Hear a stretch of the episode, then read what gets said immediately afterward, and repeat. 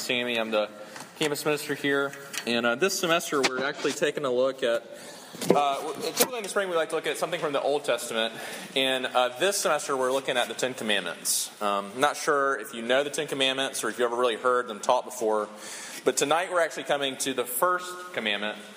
And the way we're kind of framing our series is we're kind of saying that if you're ever going to understand who God is, and if you're ever going to understand what community with Him looks like, and if you're ever going to understand what community, good community, flourishing community with one another looks like, we have to understand these commandments. We have to understand not only what, what God means for them to say to us, but we have to understand how they apply to our lives. And so, what I want to do tonight is look at the first one. And I'm just going to read it for us. It's really short. Um, it's very simple. It's from Exodus 20, verse 3. And the Lord simply says, First commandment, He says to His people, You shall have no other gods before me. This might be the shortest scripture reading ever in RUF. Let me pray, and then we're going to get it. We're going to hop into it. Let's pray first. Father, we do thank you for these, uh, for your law, for your word, for these commandments. Um, Father, I pray, even as I talk, you're the one who alone can um, speak to us in the ways that we need to hear.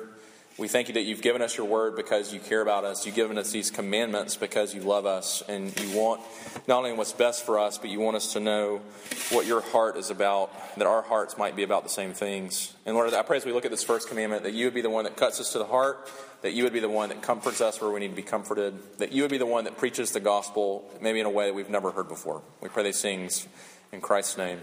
Amen. So I've been in ministry, I guess, for eight years now, going on eight years. And uh, one of the stories in my time that I really have come to, on the one hand, cherish, but on the other hand, be challenged by, is a story of a fellow pastor in my denomination. His name is Skip Ryan. And I, I tell this story because it's a very public story at this point in his life about the time he almost ruined not only his, his ministry, but he almost ruined his, his family. Skip was an incredibly successful pastor in Dallas, Texas for a long, long time. Uh, incredible preacher, the kind of preacher that you go and kind of get back in the day, you would get his CDs or get his tapes. Uh, had an incredible ministry when I was in Char- RTS Charlotte, which is where I went to seminary. Um, a lot of my friends had been in his church in Dallas, and I just loved him. But it came out about four years ago, pretty publicly, that Skip, even though he was a pastor and a, and a great pastor, that he had been wrestling kind of secretly with a pain pill addiction. And kind of the way it came out was uh, some of his elders, I think the story goes, kind of had just discovered his erratic sort of behavior. And he finally sort of went to his, his session and kind of said, This is something I've been struggling with. Um, he had had a surgery, I think. Typically, this is how, if you know anything about pain pill addiction, that one of the ways it starts, you have a surgery, you, start taking some of these medicines, and they feel good. And, uh, and some of you can relate to that. Maybe you've had your wisdom teeth out or something like that. But for Skip, it became something that really enslaved him.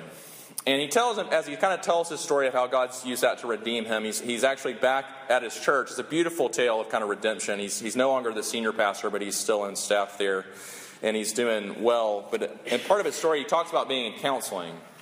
And he talks about being in a, in a group counseling session for others with addictive behavior. And he says the counselor sort of was asking the question, you know, who is your God? And he, and he got to Skip, and Skip said, well, I'm a pastor the, the, the Christian Judeo God, that is my God. Like, that's the God I've always served. That's the God that I've pastored. That's the God that I claim. And he said, without blinking, the counselor looked at him dead in the eyes and said, No, no, Skip. The drugs are your God. And he said it was an epiphany for him because he realized how true that was. And, and, and, he sort of shares that to say that he's not alone. He might be alone in the sense of maybe none of you wrestle with painful addiction, but that we all have this commandment says we all have gods other than God. We all, ha- we all have small g gods that we look to to replace or as a substitute for the big G God uh, that made us for himself. And so, kind of what I want to do as we kind of think about what does this first commandment mean and what is God saying to us, I really want to do four things uh, pretty quickly. We'll kind of move through them. I want to ask kind of four questions about this commandment. First, what does it mean negatively? What are, what are we not supposed to do? Second, what does it mean positively? What are we supposed to do? Third, how does Jesus fulfill and transform it? We'll talk more about what I mean by that. And then lastly, I want to talk really specifically what does this have to do with you as a just student at South Carolina? So, what does it mean negatively? What does it mean positively? How does Jesus fulfill and transform it? And then lastly, we'll talk a little bit specifically what does it mean exactly for you in your life as a student at USC? But first, stick with me. What does it mean negatively? What is God calling us not to do? And I think it's pretty simple. He's calling us not to have other gods before Him. In other words, He's saying to you and me that He will not tolerate, because He loves us, because He made us for Himself, that He won't tolerate small g other gods in our lives. That there's something that he, ta- he takes it very seriously that he wants, he and he alone wants to be God in our lives.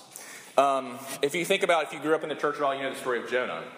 In some ways, this is what Jonah is all about. Um, you know, I, I, think every time I think Jonah, I think of like some of the worst of Christian radio music. Like Jonah, he was drowned by the big. I just I don't know if you know that song, but uh, that wasn't even articulate. But you know what I'm saying. But when we talk about Jonah, sometimes we miss the point that part of what God is doing, if you know the story of Jonah, here's Jonah, and God has called him to go preach the gospel to the most hated city compared to his people, the, his enemies, people that he just, people that he would never, ever, ever want to be associated with. And if you know, you know the story, Jonah runs the opposite direction. Why though? Because Jonah had made a God of his reputation. Jonah had made a God of having a certain status with his, his people, his kind of people. And so he knew if I go preach the gospel and associate with Nineveh, it's going to kill my reputation. It's going to kill my status with these people. And so he runs opposite direction. Why? Because he'd made a God other than God. But the beautiful thing is, God won't tolerate that in a loving way. And so God, you know, you, another way of saying you can't outrun God. Not like in a scary way. You know, I think sometimes when you say we hear you can't outrun God, you're like, you know, but in a beautiful way, God won't let us because he knows he alone is meant to be God in our lives. And that if we have any other God, it's going to destroy us. And so God sends the fish. And if you remember, there's a beautiful prayer. If you go look back and look at Jonah, in Jonah 2, it's verse 8. There's this beautiful prayer where Jonah, he, he literally says this as God is humbling him and bringing him back to himself. He, he says this Those who pay regard to vain idols, which is another word for small g gods, forsake their hope, here it is, of steadfast love there's only one God that can give you the hope of steadfast love. And this is why God won't tolerate the other gods that you and I run to. What do I mean by gods? Luther, was, in a helpful way, kind of just to bring it home a little bit, what am I talking about? Here's how Luther put it. You have it in your handout. Luther talked about this idea when he's talking about, he comes in his larger catechism to the first commandment. Here's his definition of what a God is. That up, it's really simple. That upon which you set your heart and put your trust is properly your God. And the first commandment is saying God is calling us to repent of the other gods that we have before Him, of the other things that we run to, of the other things that we put our hope in, the other things that we set our trust, set our trust in, the other things that we look to. He's calling us to turn from them to Him. Um, David Foster Wallace is one of my heroes. I, I tried to be an English. I, I, did like, for those of you who've changed majors a couple times, let me offer you some hope. I was a student here once, and I changed my major, I think, four times. But I, when I got here first, I tried to start in English because I loved English, or at least I thought I loved English. And I still do love English, but I just had a couple of bad professors that really killed it for me. You know, you know that like you're like, I think I'll do this major, and then you have like two bad classes. You're like, I think I'm going to switch to education, and then I think I'm going to switch again to psychology. Oh no, no, no, no, it goes. But Foster Wallace, one of my favorite writers, uh, and he has this commencement speech. Uh, and forgive me if I've shared this before, but it's so gold. He has this commencement speech that he did in Kenyon College called, it's literally just called uh, This is Water. Now, you can find it, you can Google it, it's incredible. But he comes, he's talking, to, he's talking to students who are graduating, and he's talking about this idea that we were made to worship. And this is fascinating because Foster Wallace was the furthest thing from a Christian, and yet he had incredible insight into the human heart and how we work. And he's coming to talk about this idea of that we do, we have, we, we by definition of being a human being have to have some kind of God. And here's what he says. It's in front of your handout if you want to read along. It's kind of long, but it's worth it. Here's what Wallace says. He says, There is no such thing as not worshiping. Everybody worships. The only choice we get is what to worship. And the compelling reason for maybe choosing some sort of God or spiritual type thing to worship is that pretty much anything else you worship will eat you alive. If you worship money and things, if they are what you tap real meaning in life, if they are where you tap real meaning in life, then you will never have enough, never feel you have enough. It's the truth. Worship your body and beauty and sexual allure, and you will always feel ugly. And when time and age start showing, you will die a million deaths before they finally grieve you. Worship power, you will end up feeling weak and afraid, and you will need ever more power over things to numb you to your own fear. Worship your intellect, being seen as smart, and you will end up feeling stupid, a fraud, always on the verge of being found out. But the insidious thing about these forms of worship is not that they're evil or sinful, is that they're unconscious. They're default settings. And what he's saying is, why doesn't God tolerate small g gods in our lives? Because he knows they will eat us alive. And so he calls us to turn from them.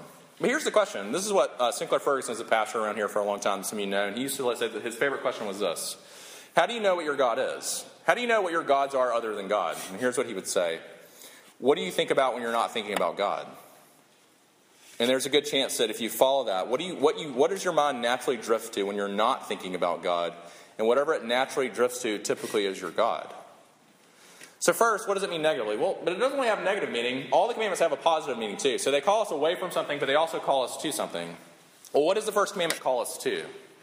And here's what God calls us to, and it's actually pretty glorious. And this is one of the most glorious things about being a Christian is that you can always trust that God will be enough for you. You can always trust God that He will not only be good to you, but He will be enough for you, regardless of what happens in your life. That He Himself is enough. That you don't need to run to other gods because He will fulfill you, He will provide for you, He will love you, He will be everything you need and more. That's the promise of the gospel. That God not only made you for Himself, and because He made you for Himself, He's the only one that can fulfill you ultimately. He can fulfill you in all kinds of ways that these other small g gods can't. Um, Another way of kind of thinking about it is think about the way King David says it in Psalm 20. It's one of the things that we've quoted a lot kind of growing up when I first became a Christian. But David says this Some trust in chariots and some in horses, but we will trust in the name of the Lord our God. In other words, David is saying, listen, all the other nations, all the other nations around us, they trust what? In symbols of status, success, and power. That's what they put their trust in. That's what they put their hopes and dreams in. But he says, not so with me, not so with believers, not so with people who, who know and love God. We put all our hope, we put all our eggs in the basket, all our hope eggs. This is going to sound weird, but all our success eggs, all our dream eggs, we put all of those eggs in the basket of who God is to us, and in the basket of who God, what God has done for us, and in the basket of God and, and Him being enough for us. In other words, here's the other thing you have to know about small g gods is even that we think here's the lie here's the lie that i buy here's the lie that you buy daily is that we run to these things we run to these places we run to these gods because we think they're going to make us feel safe secure and successful. That's what we think. Otherwise we wouldn't do it. Like you wouldn't run to the things you run to if you didn't think they provided you something right? Like we're not dumb. At some level we realize we run to these things because they give us something and yet, God is saying they can never give us what we're ultimately looking for. That's why, that's why in some ways, Mick Jagger and Rolling Stones were the most profound theologians in the world when they saying we can't, I can't get no satisfaction because they knew we run to these things over and over and over, but ultimately they can't provide the satisfaction we're looking for because God alone can. But here's where it gets hard for us. Because now the question is, well, why don't we just trust God? You know, trusting God is, is, is it's simple, but if you've lived a Christian life for long enough, you know it's not at all easy. Because there are places in our lives, for, for a lot of us, where we feel like God has let us down. There are places in our lives where we can say in our hearts, God, where were you? You know, I'll never forget kind of coming out of college and reading this little book, and it wasn't the best book in the world, but it was a book by a guy named Philip Yancey, and it was called Disappointment with God. And just the title, like I didn't even need to read the book, but just the title was almost enough for me. Because what he did was he created a biblical category for me that the Psalms should have created for me if I'd read them enough, and what we call disappointment with God. That there are places, because we're asking the question, why is it hard to trust Him? Because it sounds simple, right? Stop trusting your little g gods, start trusting big G God. And yet the reality is there are places where we're not sure we can trust Him. And there are places where we, we felt burned by Him. Uh, you know, part one of the things I talk about a lot is, is counseling, and that to be a Christian essentially means to be in counseling. That's too far. But what I'm trying to say is to be a Christian means to admit your brokenness. To admit your brokenness means you need to work in your brokenness. I don't know many places, at least one place where you can do that is in counseling. Uh, if you're interested in that at all, I would love to talk more about who in the area might be helpful for you from a Christian perspective. But one of the things that happened in the last couple years uh, with my counselor, it was a conversation that actually happened last year and sometimes, you know, there, you have, I have these conversations with my counselor that are sort of, sometimes it's boring. I'm like, what are we going to talk about today? And then sometimes I have like an earth shattering, life changing moment. And this was one of those moments. And we were talking about a painful, just a painful event in my past. And he was talking to me about how this kind of combination that why has it been so hard for me to kind of get over or heal from this painful moment in my in my life? And basically, what, what he said to me, I'll never forget, he basically said, Sammy, he said, it's really, really interesting. And he said it nicer than this, but I'm just going to kind of put it in a nutshell. He said, Sammy, it's interesting because you're a pastor, and yet you're still so afraid to trust God. And like it cut through me like a knife because here I am preaching every week. God loves you. He's given his son for you. He, how could he show you he loves you any more than he does? Trust him, obey him.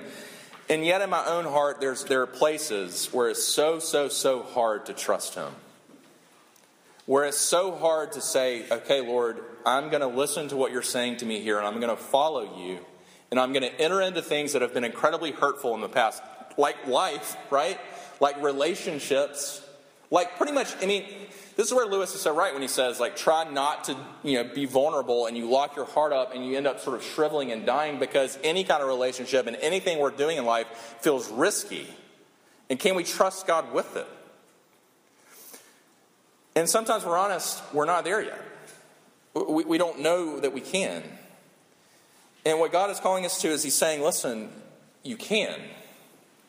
I'm going to be enough. And, and I think sometimes we, we, we want trusting God to mean that He's going to He's going to do what we want Him to do and not do what we don't want Him to do. But that's not the promise. The promise when you begin to trust God, and especially in the areas that are hard for you, isn't that He's going to always do what you want Him to do and never do what you don't want Him to do. It's that regardless of what happens, what He does or doesn't do, He's there and is enough in every circumstance, in every place, in every hard place, in every happy place. He's there and He's enough in His presence. So here's the question, kind of positively, is where is it hard for you to trust God? Because typically in the places it's hard for you to trust God, that's where you run to, to other gods. Because typically, what you and I do in the places it's hard to trust God, we create a plan for life where we are, we're going to try to create a plan where we're going to do life in a way where we don't need to trust God in these areas. My question for you is where are you doing that?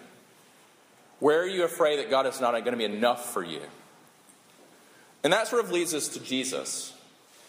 And this is what the kind of third thing I want you to see. So, negatively, positively, but the third thing I want you to see, in some ways, the most important thing I want you to see is how Jesus fulfills and transforms this commandment. Because I don't think, unless you see how Jesus himself relates to the first commandment, you will never trust God. How does he fulfill it? The moment I kept thinking about, I think it's the that the Father always had preeminence, that the Father always had his trust, that the Father always had his heart. And the moment that sort of wraps it all together in one is, is in the desert, in the wilderness. When Jesus, if you know his life from the Gospels, Jesus, he's called into his public ministry, and one of the first things that happens, the Gospels say, is he's led by the Spirit into the wilderness. And if you know the Bible at all, you know it's a significant thing that's happening because where did Israel, the people of God, fail God the hardest? Where did they fail to trust God the most? It was in the wilderness. If you were with us last year, we, we, went, we went through Exodus, and one of the things we, one of the themes of Exodus is instead of trusting and believing and following God in the desert and loving Him, they, they grumbled against Him and they didn't trust Him and they had hard, unbelieving hearts toward Him, and they first they forsook Him. And here's Jesus, and if you know the story, Satan comes to Jesus and he essentially says, okay, by the way, Jesus is incredibly vulnerable to, to going to other gods because here's Jesus and he's in the wilderness and he's tired and he's weary and he's hungry and if you know your own self, you know those are the places where you're the most prone to give in to temptation. And here is Jesus, and Satan kind of tempts him in three ways, if you know how it goes. First, he tempts him with bread. He says, Jesus, you're hungry.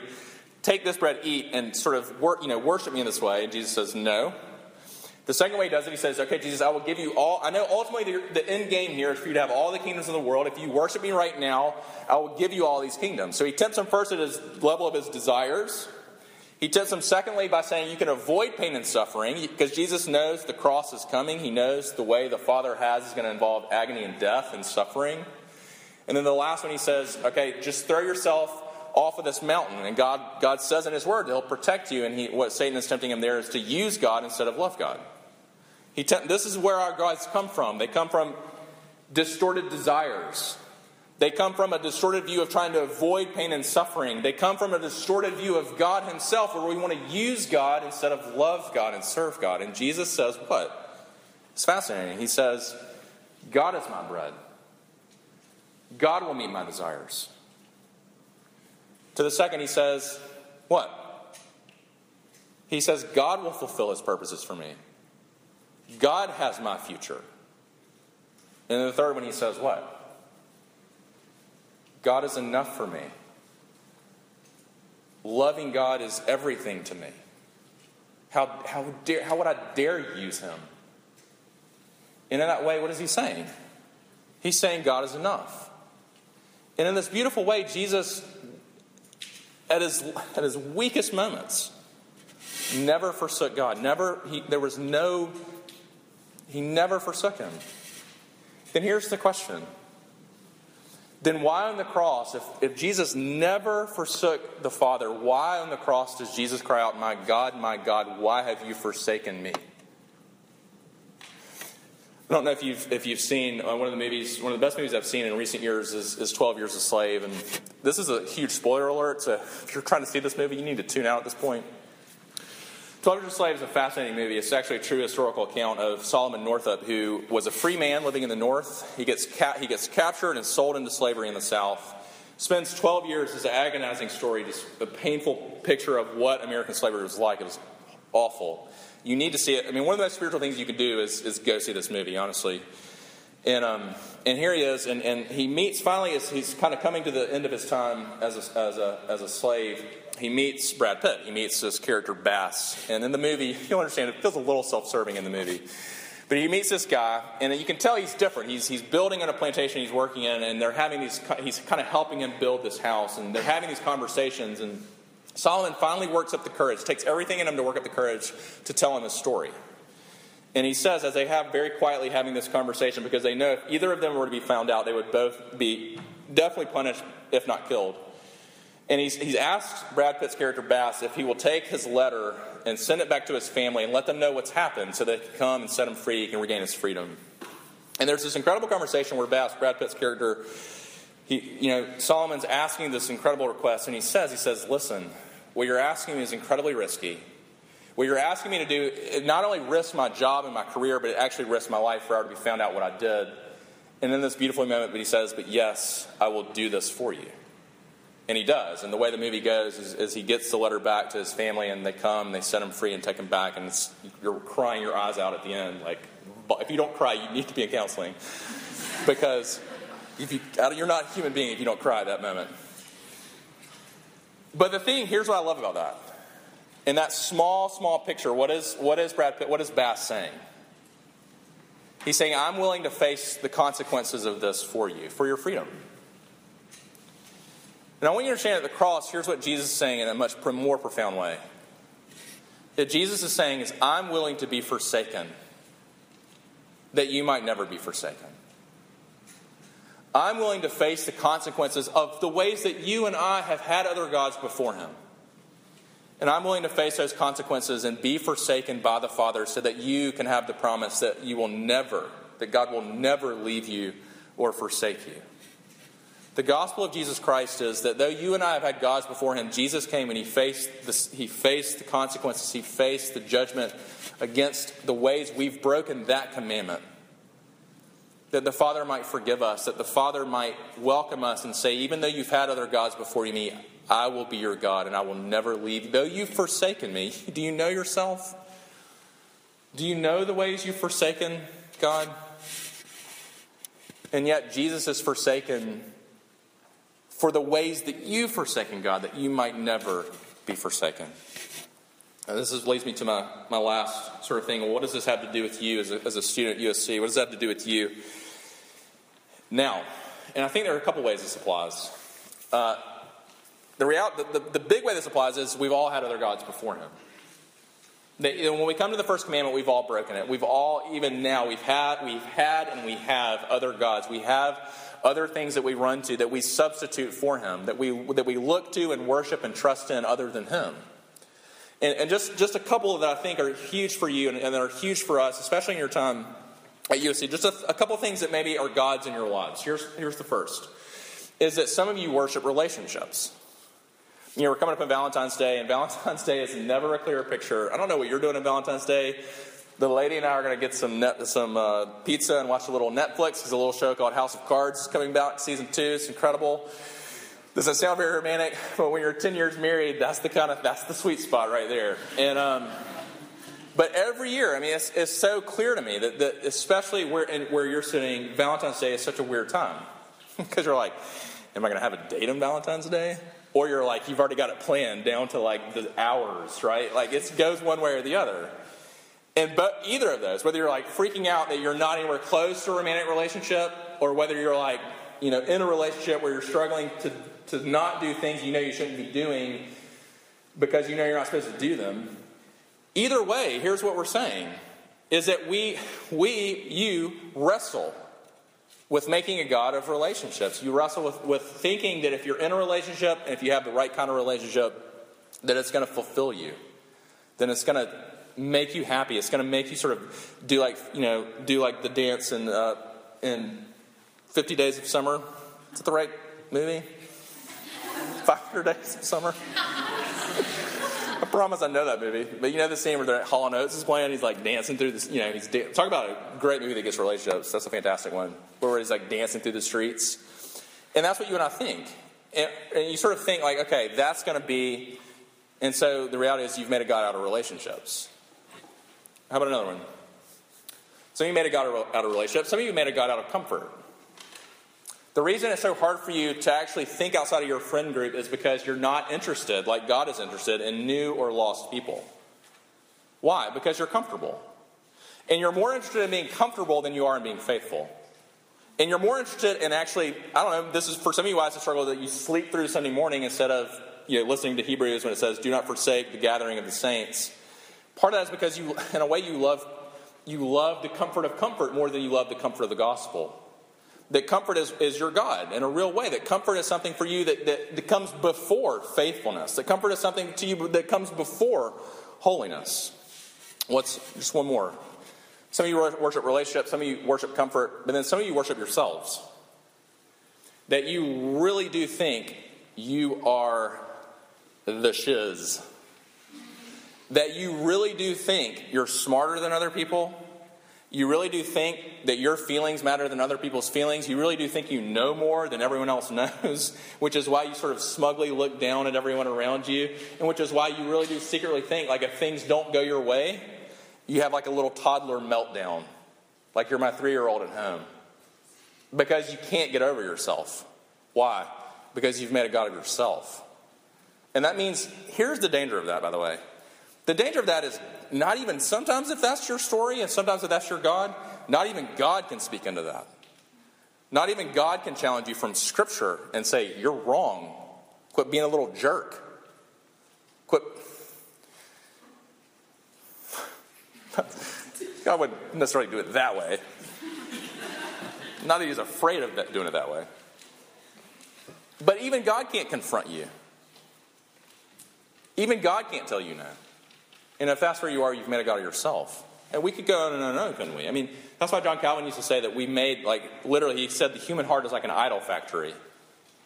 That we can make a God of almost, almost anything. Now, here's the beauty. Here's because how are you going to stop doing that? How am I going to stop doing that? Here's the beauty is that even though you and I have shown over and over and over that we'll substitute almost anything for Jesus, we'll go to almost anything except Jesus. Here's the beauty of Jesus is Jesus substituted himself in love for you. Jesus substituted himself. And no idol that you ever have, no small God that you ever had, no other G God, small g God will ever do that for you.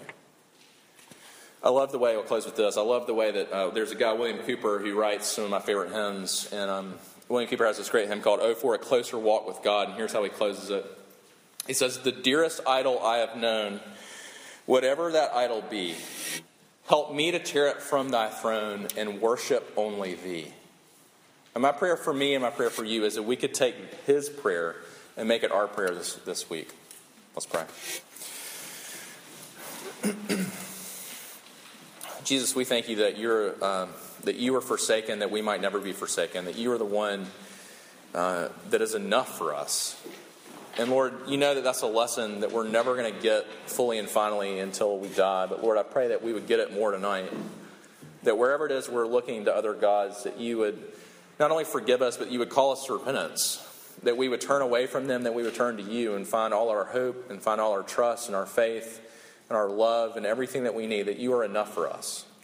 Lord, uh, you alone can, can teach us that. You alone can even show us that. And Lord, I pray that you would help us to trust you in that even tonight pray these things in your name. Amen.